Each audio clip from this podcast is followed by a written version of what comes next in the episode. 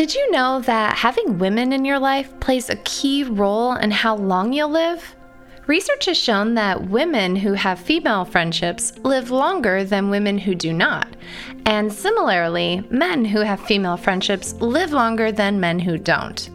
But interestingly, having male relationships does not appear to have that same effect. Today, you're going to learn about the mystical world of navigating female relationships. We're going to talk about how to determine who should be let in your life and who should not.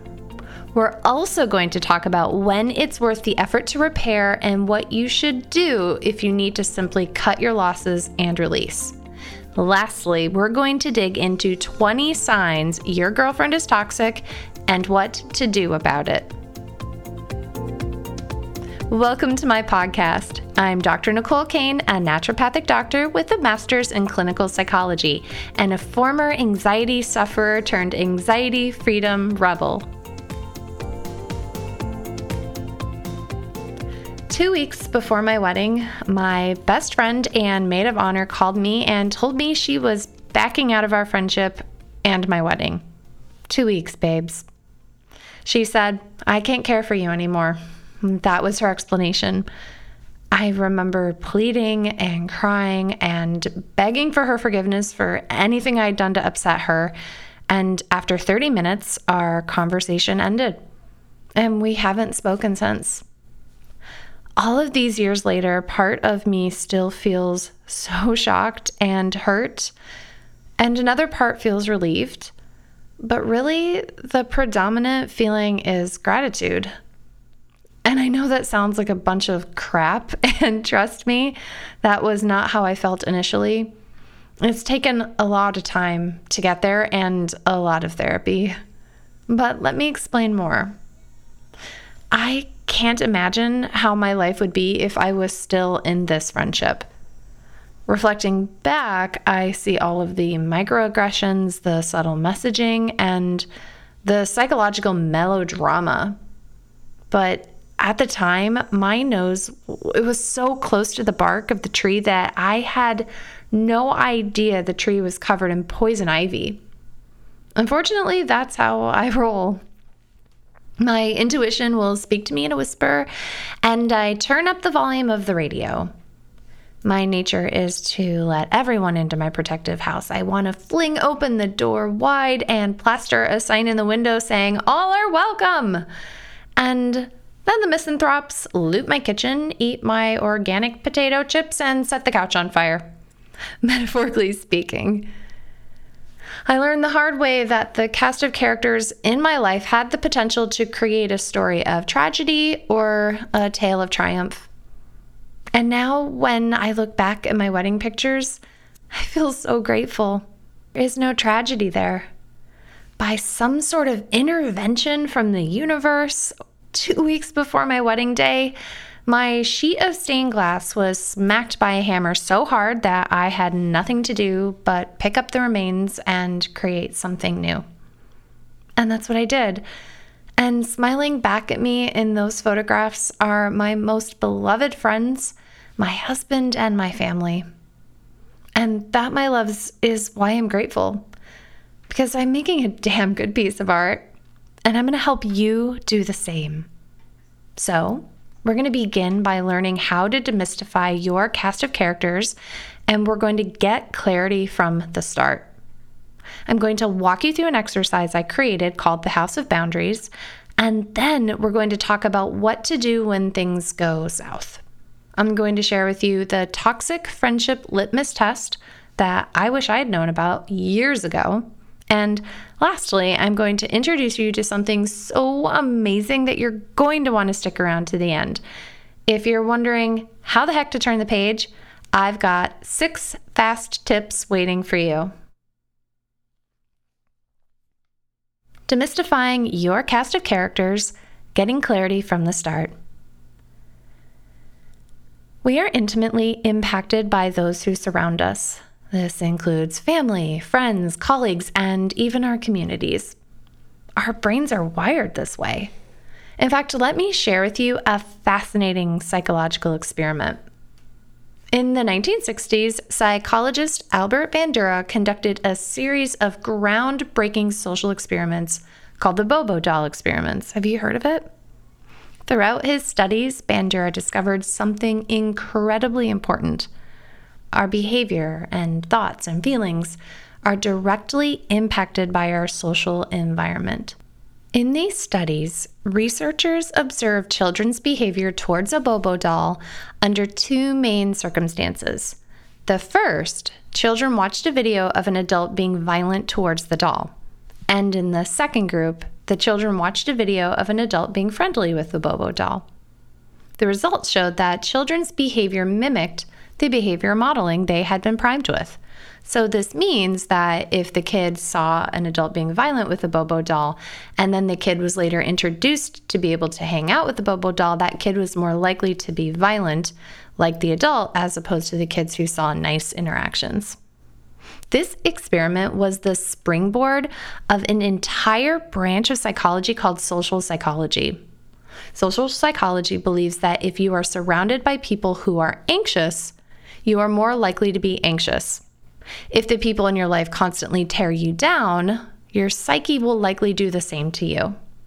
Contrastingly, if the people you surround yourself with are confident and build each other up, you will more likely feel confident and build yourself up. Your social surroundings are profoundly pivotal. Think of it this way your cast of characters all play a part in writing your story.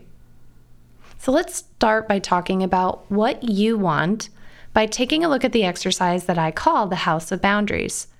After this, we will touch on radical acceptance and then we'll go over the toxic friendship litmus test and signs it's time to move on. So, the first thing is cable, which represents the key to your house. The first step is to decide who are you going to open your doors to you need to decide what the requirements are for a person to have access to you at a deeper level, to have access to coming into your house. I did the House of Boundaries exercise with a high achieving Ivy League student several years ago, and I want to share with you a mnemonic that we use to help her remember the criteria. CABLE stands for communication, awareness, boundaries, listen, and empathy. She drew her house of boundaries with a red cable and had a heart hanging on it that crossed over the front door. If someone had the keys to cable, then she would let them into the living room. Otherwise, they had to stay in the front porch, or some people she'd actually boot off the porch and send them across the street. So let's start with communication. Communication means that the person has to attentively listen to you and be able to communicate their feelings and listen to you as you communicate yours. If there's conflict, the person will communicate effectively and listen effectively.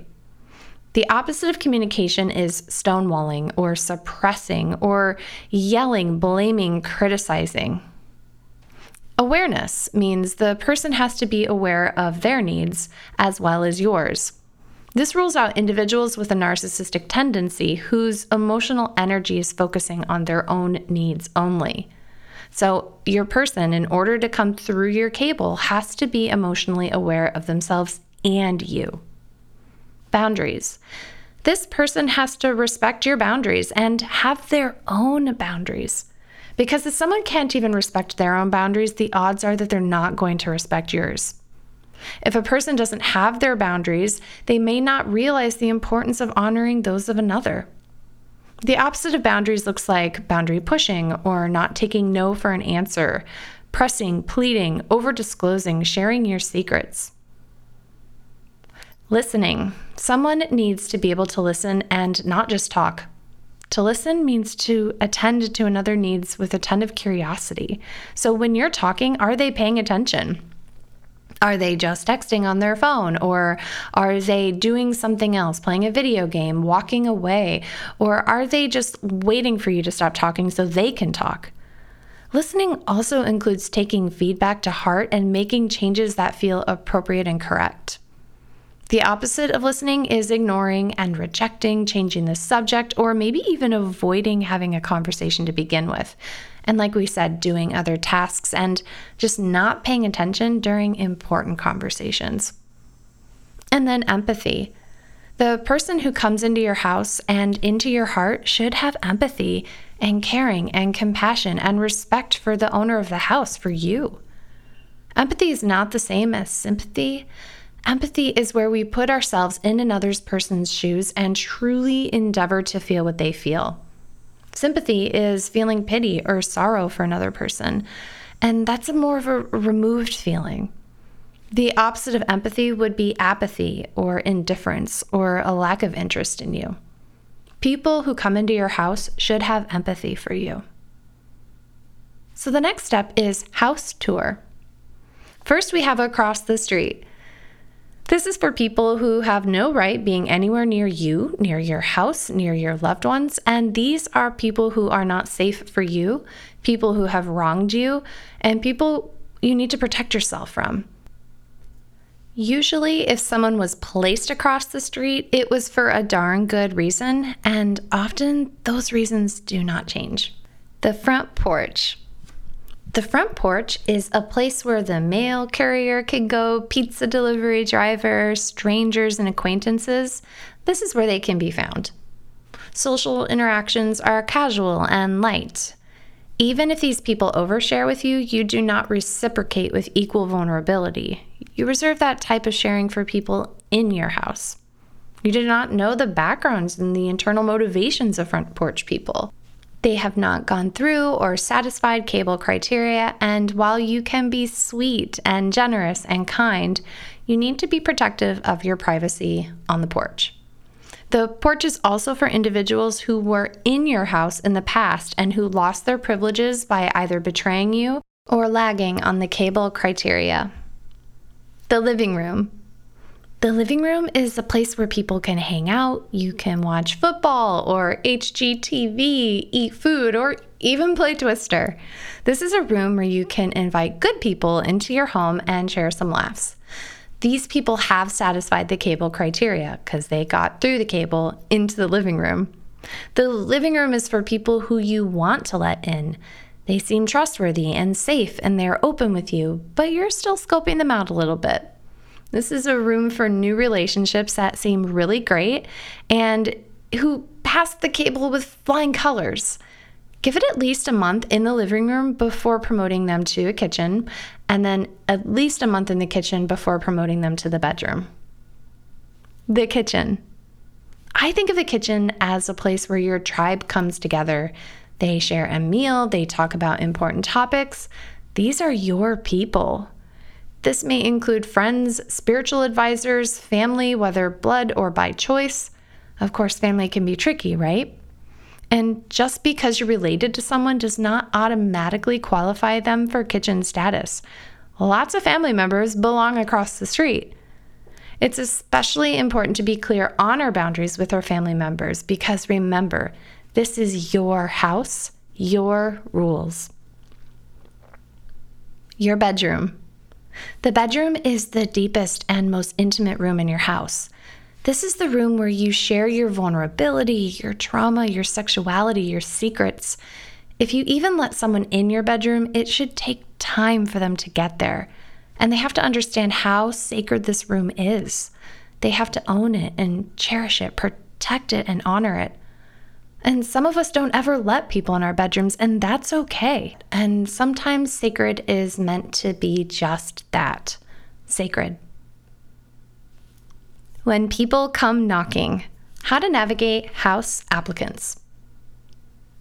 When assembling your cast, there are three key things to keep in mind. Number one is everyone's needs are as important as yours. This is about a good fit for you and for your friends and family themselves. Number two, accept that people continuously grow and change. Some will change jobs, change relationships, perspectives, have children, lose children, endure loss or tragedy. Being in the tide and rolling with the waves is an important and solid part of a relationship. And as your people evolve, make sure that their evolution still fits into your value systems. And number three, everyone deserves radical acceptance regardless if, if they're on the front porch or in the bedroom. Do not accept someone into your house and then later impose your preferences on them. Make a conscious choice to see your friend for who she or he is and accept them as that. Remember, how they show up in the world has nothing to do with you, and it is not your job to change them. You get to decide if their way of being in the world gels with how you want to be in the world, or if it doesn't. House rules. Rule number one people cannot go from the porch to the bedroom. They have to earn their way by sequentially going through each room and demonstrating safety in each level of intimacy before progressing to the next. Rule number two do not rush through house rooms. Give it at least a month before promoting someone to a deeper level of intimacy. Rule number three if any of the cable rules are broken, demote the person to the front porch, step back, and reassess the relationship. Rule number four the House of Boundaries is not intended to be a weapon or a threat.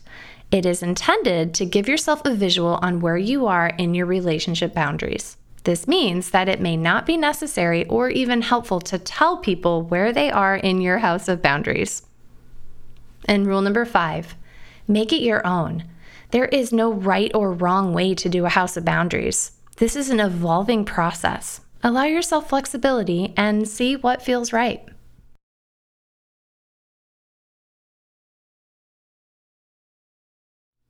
We all need relationships, and sometimes finding the right people is the hardest part.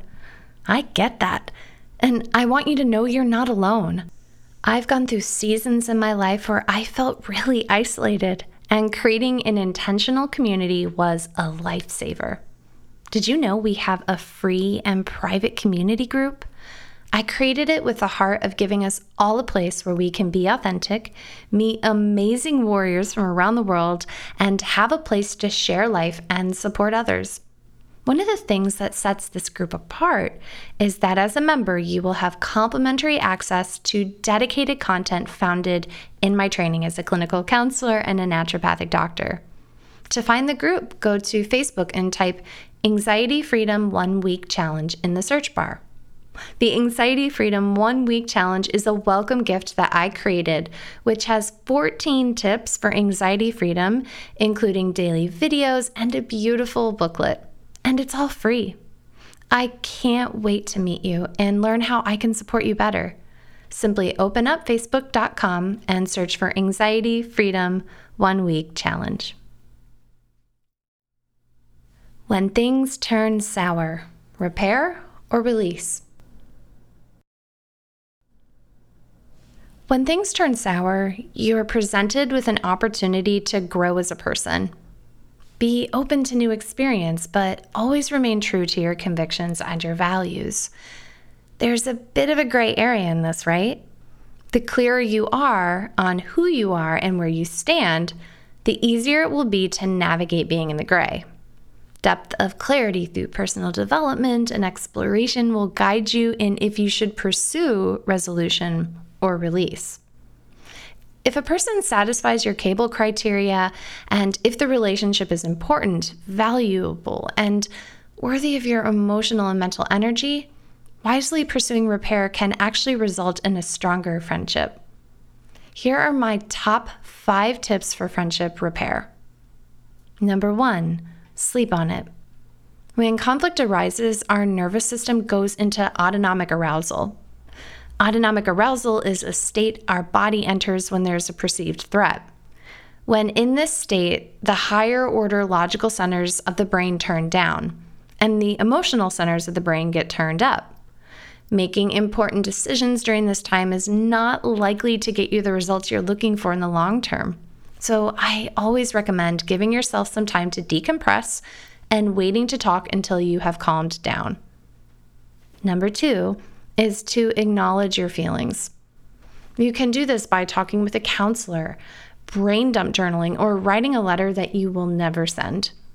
These strategies will help you release the good, the bad, the ugly without making it someone else's problem. Do your own work.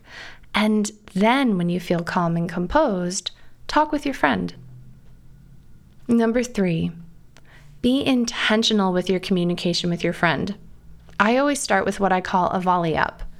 This is where you ask for permission to have a conversation with the other party, set up a time in advance that works for both of you, and being intentional on creating a setting where you can both feel heard. When you speak with your friend, share your positive feelings with them first, and then express your perspective using I feel statements. And then lastly, invite them to speak. Let me give you an example. I very much value your friendship. We have walked each other through some pretty amazing adventures. There's something I want to talk about so I can clarify whether or not I'm writing a story in my mind and better understand your thoughts and feelings about the matter. I felt hurt when you said, and that's where we insert the feeling. And then you can finish with, Did I misunderstand your comment? Number four, actively listen to their response. Look them in the eyes.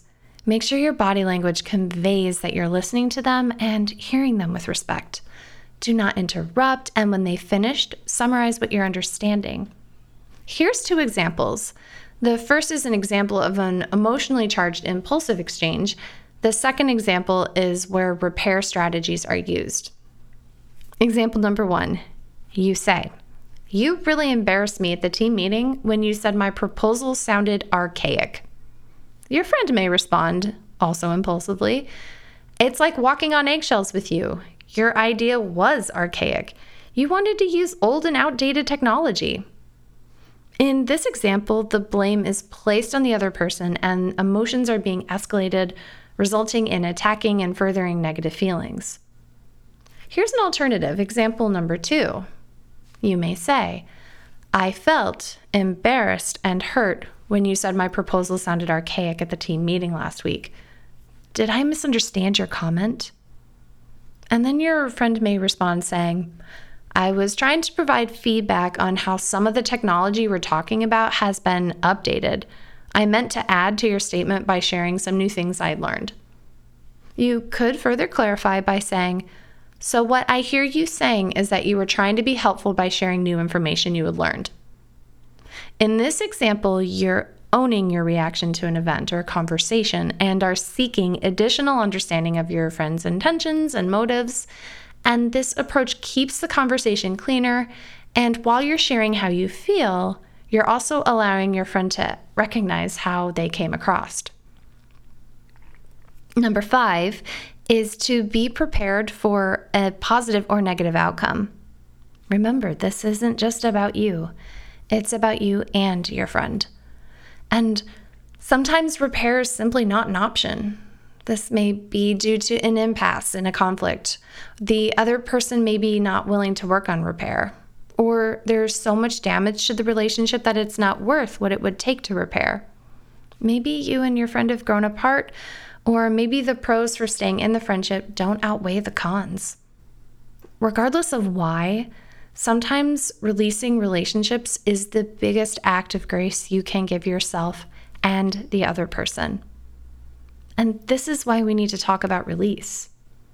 Release is about letting go. Release is where you realize every relationship has a reason, a season, and a time, and acknowledging that this relationship has run its course. Sometimes the hardest part in releasing a relationship is making the decision, and then we have to stick to your convictions.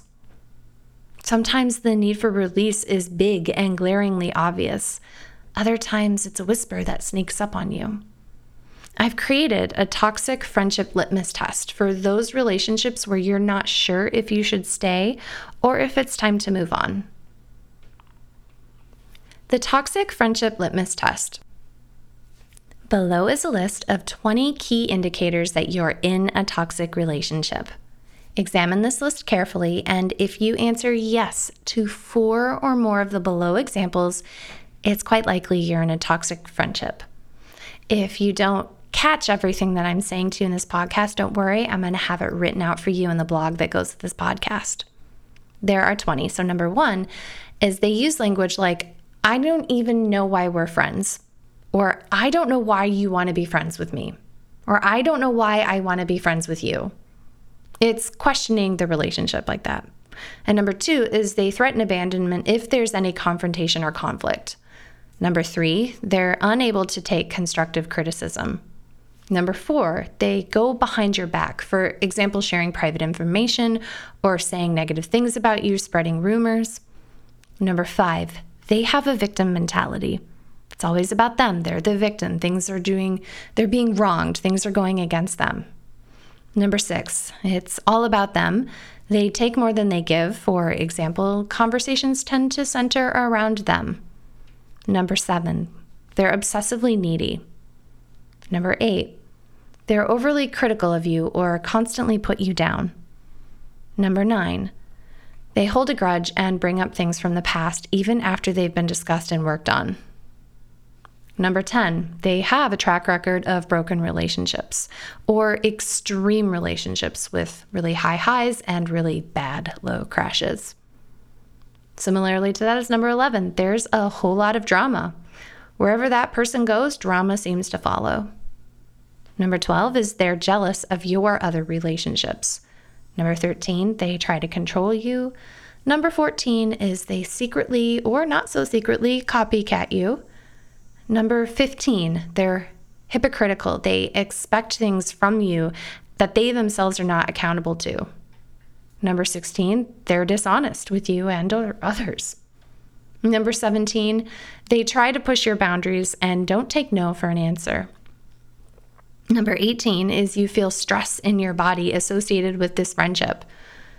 Number 19, your other friends and family members have concerns about this friendship.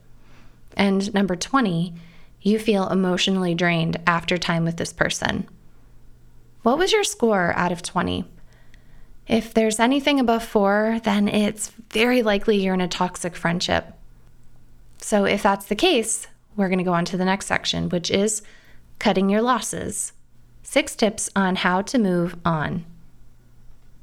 If you've decided it's time to release and move on, babe, it can be difficult. And there will be times where you doubt whether or not you've made the right decision. But it's normal to feel preoccupied. It's normal to doubt yourself when a relationship has ended. This person may have left behind a mountain of hurt feelings, memories, both good and bad, and inevitable big gaping holes where they had been woven into the fabric of your life. Babes, expect your mood to fluctuate as your mind and emotions adapt to this new normal. My favorite tip for acknowledging the loss of a relationship is doing impact journaling. And this is the really exciting thing that I was excited to share with you that's coming right here, right now, at the end of this podcast. Impact journaling is where we just straight up write how the person impacted our life the good, the bad, and everything in between. And I've broken this down into six steps. Impact stands for six things illuminate, major and minor, physical knowing, acceptance, clear boundaries, and transformation you're going to need four pieces of paper.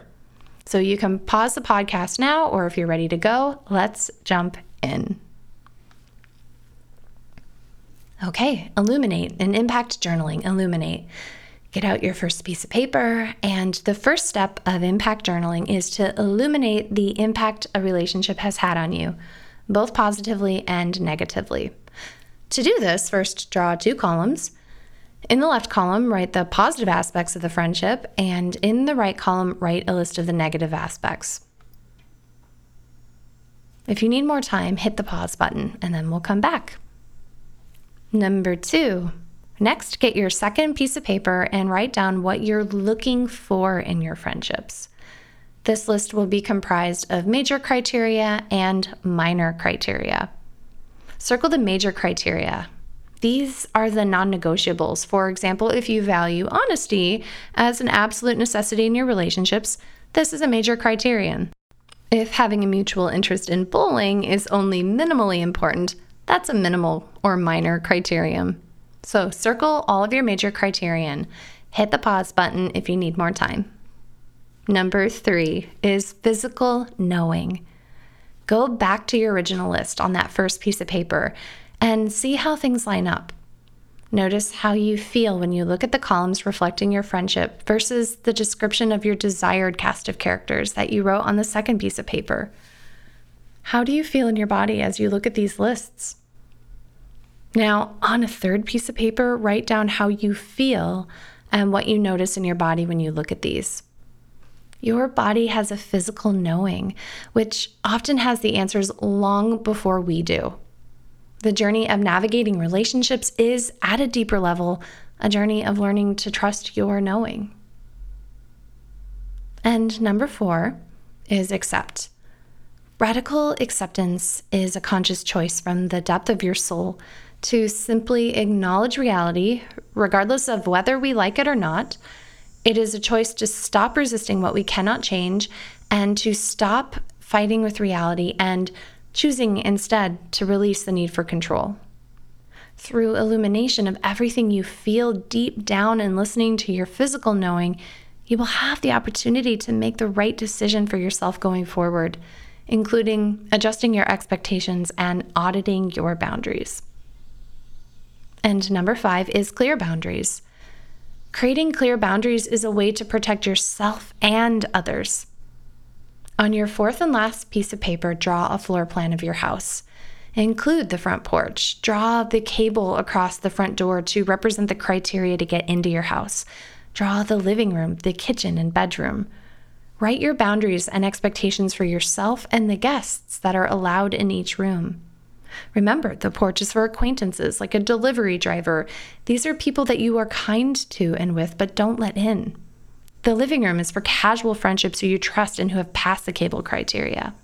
The kitchen is for deeper intimacies, people with whom you can share the most private information about yourself. And the bedroom is the most intimate room in your house, and this room is only reserved for you and the most tried and true relationships. Sometimes the bedroom is just you, and that's okay. Once you've identified your house, each of its rooms, and the expectations of these rooms, look at the first three pieces of paper and ask your physical knowing where this run belongs. Maybe they were in your kitchen, but do they still belong there? What would it take for them to stay in your house? What would you need to see change in you and in your friendship? The last one is tools for transformation. This is the T in impact. Transformation comes from intentionality and change to your life. You often have to change how you function in your relationships and what your boundaries are to transform. So make a decision on how you would like to proceed with this friendship. Create clear boundaries in advance.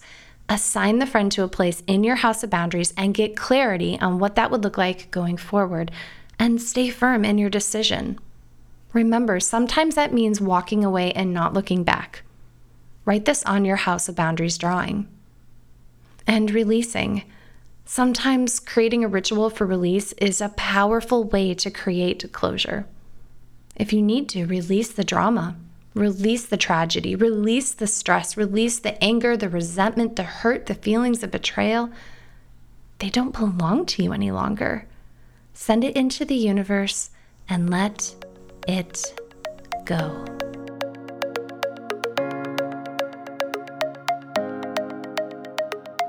Hey everyone, thanks for listening.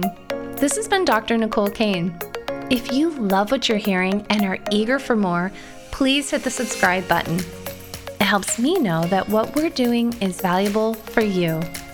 And if you want more free information on how to get your life back, check out my website at www.drnicolecain.com.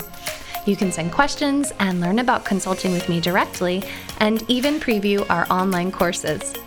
We also have a free and private Facebook membership group simply go to Facebook and search for Anxiety Freedom One Week Challenge. I'd love to meet you and learn more about how to support you and getting your life back. And now for the disclaimer. The recording you just listened to consists of the personal opinions of Dr. Nicole Cain, a naturopathic doctor with a master's in clinical psychology. While these opinions are based upon literature, her counseling education, medical training, and clinical experience, this content should not be viewed as the definitive opinion on these subjects. Listening to this podcast is not a substitute for any sort of medical, psychological, or other form of treatment. If you are in a crisis, please call 911 or call the National Suicide Prevention Line at 1 800 273 8255. If you're in need of counseling, don't hesitate to make an appointment with a counselor in your area. Dr. Nicole Cain is so passionate about people getting their life back. If this resonates with you and you think this podcast would help someone you love, please share it with them. Stay in the conversation with Dr. Nicole Cain about writing the next chapter of your life so that it plays out just the way you want it. Explore your options for working with her at www.drnicolecain.com. That's Dr. D.R. Nicole, N I C O L E, Cain, C A I When you're there, be sure to take advantage of the free Anxiety Freedom One Week Challenge. We look forward to seeing you on the next episode of the Get Your Life Back podcast. Here's to your next chapter.